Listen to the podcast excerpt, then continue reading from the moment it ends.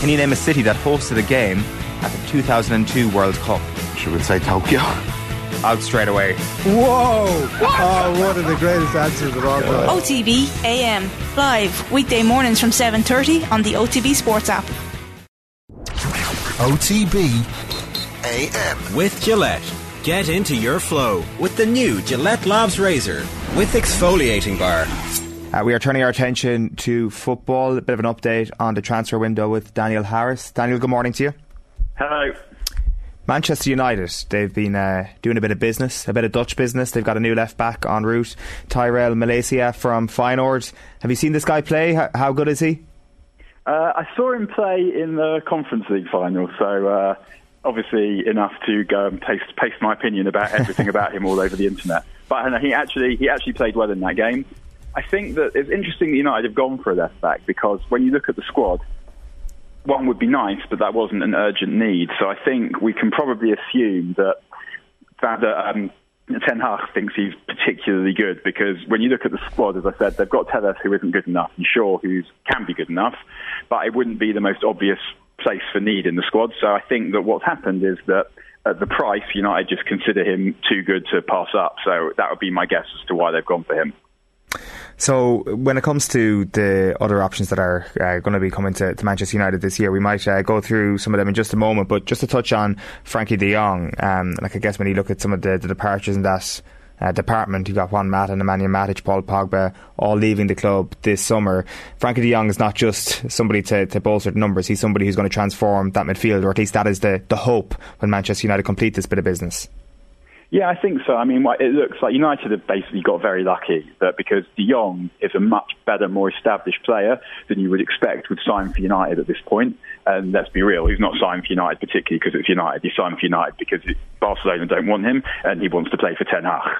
But yeah, I think what will happen is Ten Hag wants him as kind of the centerpiece of the rebuild because he's the kind of player you can around whom you can build a style of play. I do find it slightly surprising that he looks like being the only sort of deep lying midfielder United are going to sign because Ten Hag has previously said that De Jong, because he likes to go on adventures around the pitch, he's not someone you can play as a number six on his own. And so United still don't have that player to sit in front of the back four next to where De Jong's likely to go. And to me, that would have been my priority. When I look at the squad, I can obviously see just as many holes as everyone else does. But I would have started with two midfield players, De Jong and someone to do the donkey work next to De Jong, and a right back would be where I'd go next after that. It doesn't look like that's what Ten Hag is going to do because he's already in the process of signing a left back. He looks like he's going to sign De Jong, so that's that one midfield player. But otherwise, the players that it looks like United are signing are Mar- they're trying to sign Martinez, having tried to sign Timber, and they're trying to sign Antony, who will all fill gaps in the squad if, if they're good. But it wouldn't be where I would have gone trying to sort out the first team in the immediate term. I spoke too soon about the rugby a moment ago. Ireland did have time to concede another try. It is 32 points to 10 to the Maori All Blacks, and um, yeah, not so much of a warm up game, but as maybe a wake up game for Ireland before the All Blacks on Saturday. That is a pretty extraordinary half time scoreline there. Uh, Daniel, just on that midfield question. So, what's your gut feeling about what Manchester United's midfield will look like next season, whether or not there is another addition to partner De Jong in there or not? Uh, I'm not sure because let's say let's say they were to sign Martinez so Martinez can play left back, centre back, and defensive midfield. He's not going to play left back because they've just signed another left back. Um, so they might potentially play Martinez there, except for the fact that he played every game at centre back for Ajax last season. I think was their player of the year, so it would seem strange to then go and stick him somewhere else. So if we assume that were they to sign Martinez, he'd be playing centre back, which seems a fair assumption to make, then you're looking at Fred or McTominay again.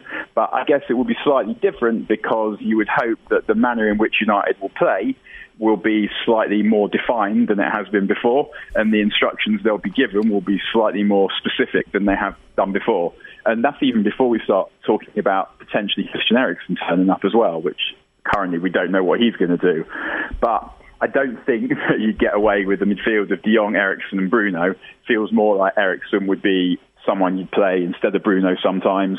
You might play him off the right sometimes, particularly if you were to get him and not get Antony. But I think that you're still looking at another season of Fred and McTominay, whereas for me, looking at the squad, that would be one that would be basically the first thing I would be seeking to avoid. I think Fred and McTominay both have attributes, but when you um, ultimately when it comes down to it, neither of them are good enough to take United where they want to be. So I would have been looking to replace those two and have them as uh, subs, rotation players, whatever you want to call it. That's that's that's the thing, isn't it, Daniel? It's like that's that fulcrum, that engine room of the team, where you know, I guess where all the uh, the energy comes from, and that to me, I completely agree with you. Like, are, are the are, are these players readily available to fill in those slots? Because you can tell neither of them is good enough for it.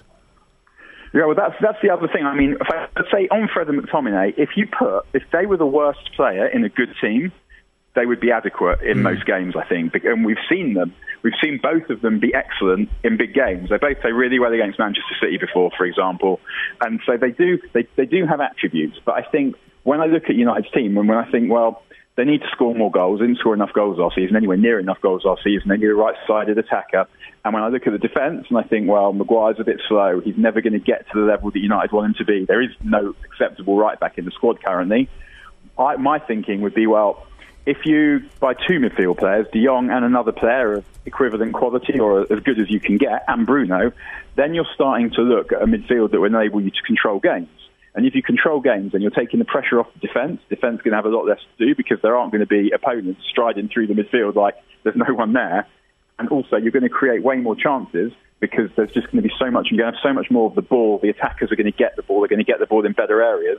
So that would be that would be my rationale. But I guess the way Ten Hag might look at it is that if the players players of the quality he wants aren't available, then he's not going to go and sign players who aren't really good enough but might be a little bit better than what you've got because he won't be looking at it just in terms of next season. He'll be looking at it in terms of he wants to stay here for five or ten years or whatever and build something proper.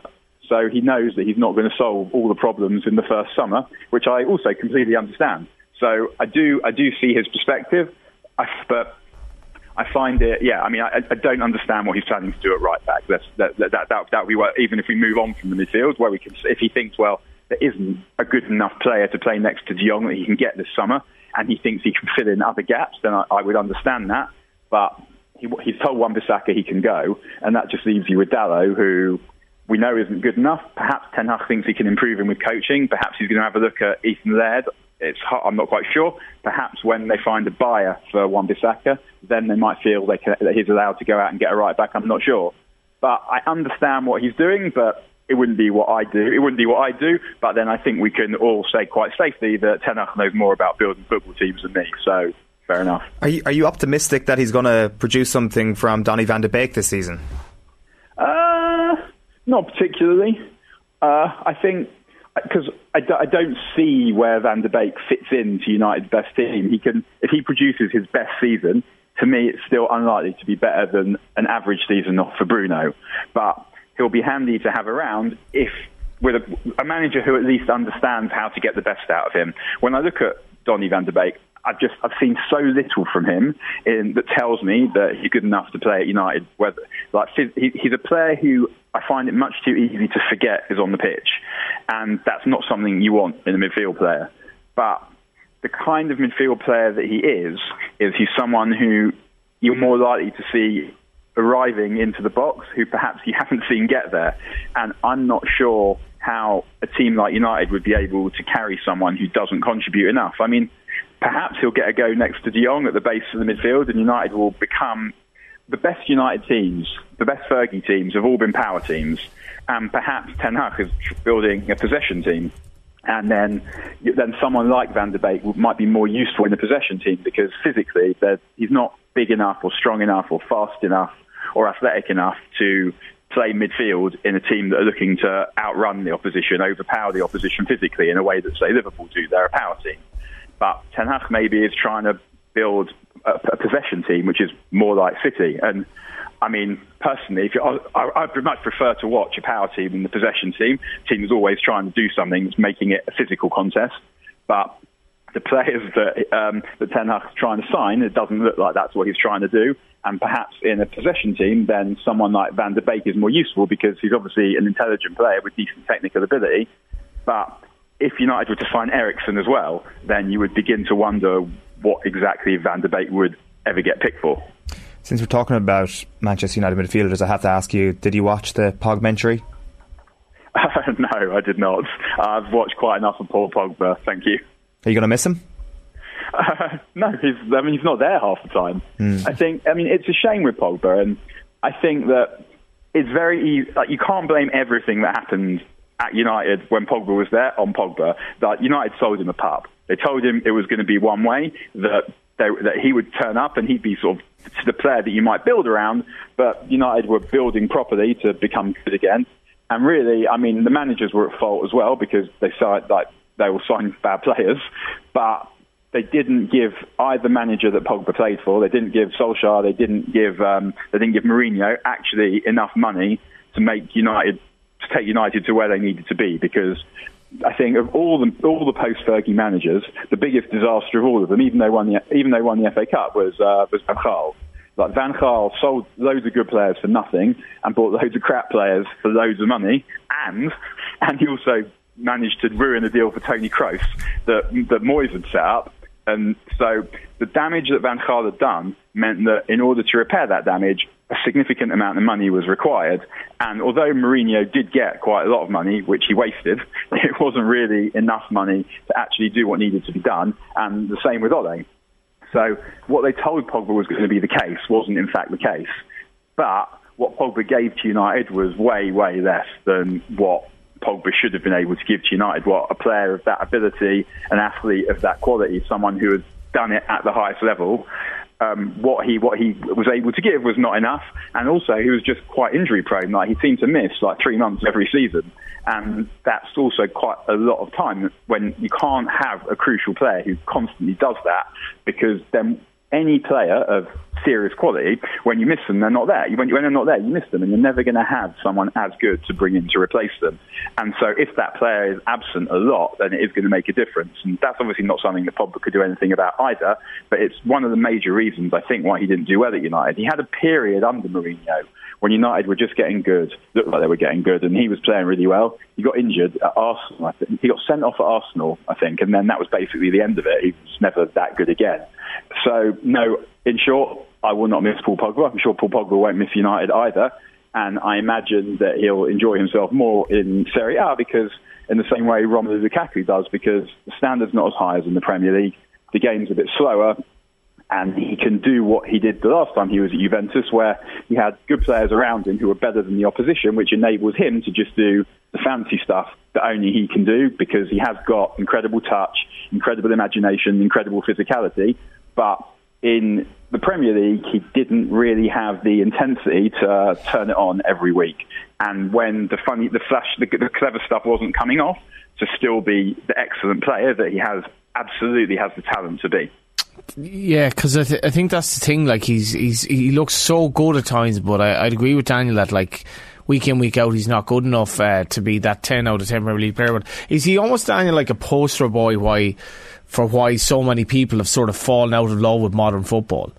No, no, absolutely not. No, uh, no, I don't think that at all. Like he's he's brought a lot of joy to a lot of people. In some ways, Paul Pogba is right represents a lot of what's good about modern football because it's just he's a, a different way of thinking about the game. That he's just an unbelievable athlete with an unbelievable touch and unbelievable imagination. And there haven't in the history of football like there haven't been that many players like that. And I think in this generation, we're seeing more and more of that. We're seeing players who just are great at everything in the same way that you see goalkeepers that can drill a pass 50 yards and all the defenders can play as well. Like the skill level of, of football has gone up, and Paul Pogba is someone who represents that because he's he's also he's like a cage footballer who's grown up playing football in confined spaces, so he has incredible feet. And as I said, he's, he, he's an amazing athlete. So in a lot of ways, he's a poster boy for what's good about the game. It's just, as I think, as a bloke, his mentality is not necessarily the mentality that you you see in a lot of elite level athletes. Like he doesn't have that remorseless, relentless intensity that say Mohamed Salah has or Sadio Mane has. He, he, he loves football. He loves playing. He loves doing skills, but he's not. He, he's not. He doesn't have that that nastiness, that cruelty that the best players have. I don't think. Johnny, you obviously think that he is one of the reasons why people have fallen out with modern Oh, I football. just like Daniel's like completely, uh, you know, indignant response to that. But I, I get his point. I, I actually love Pogba as a player, but I think just a guy who's on so much money, who just you know has been so hit and miss for Man United, is almost like I think he's definitely the poster boy for you know their demise in recent years. I think people just look at Paul Pogba and think, why should I care? Like you know, because he clearly doesn't.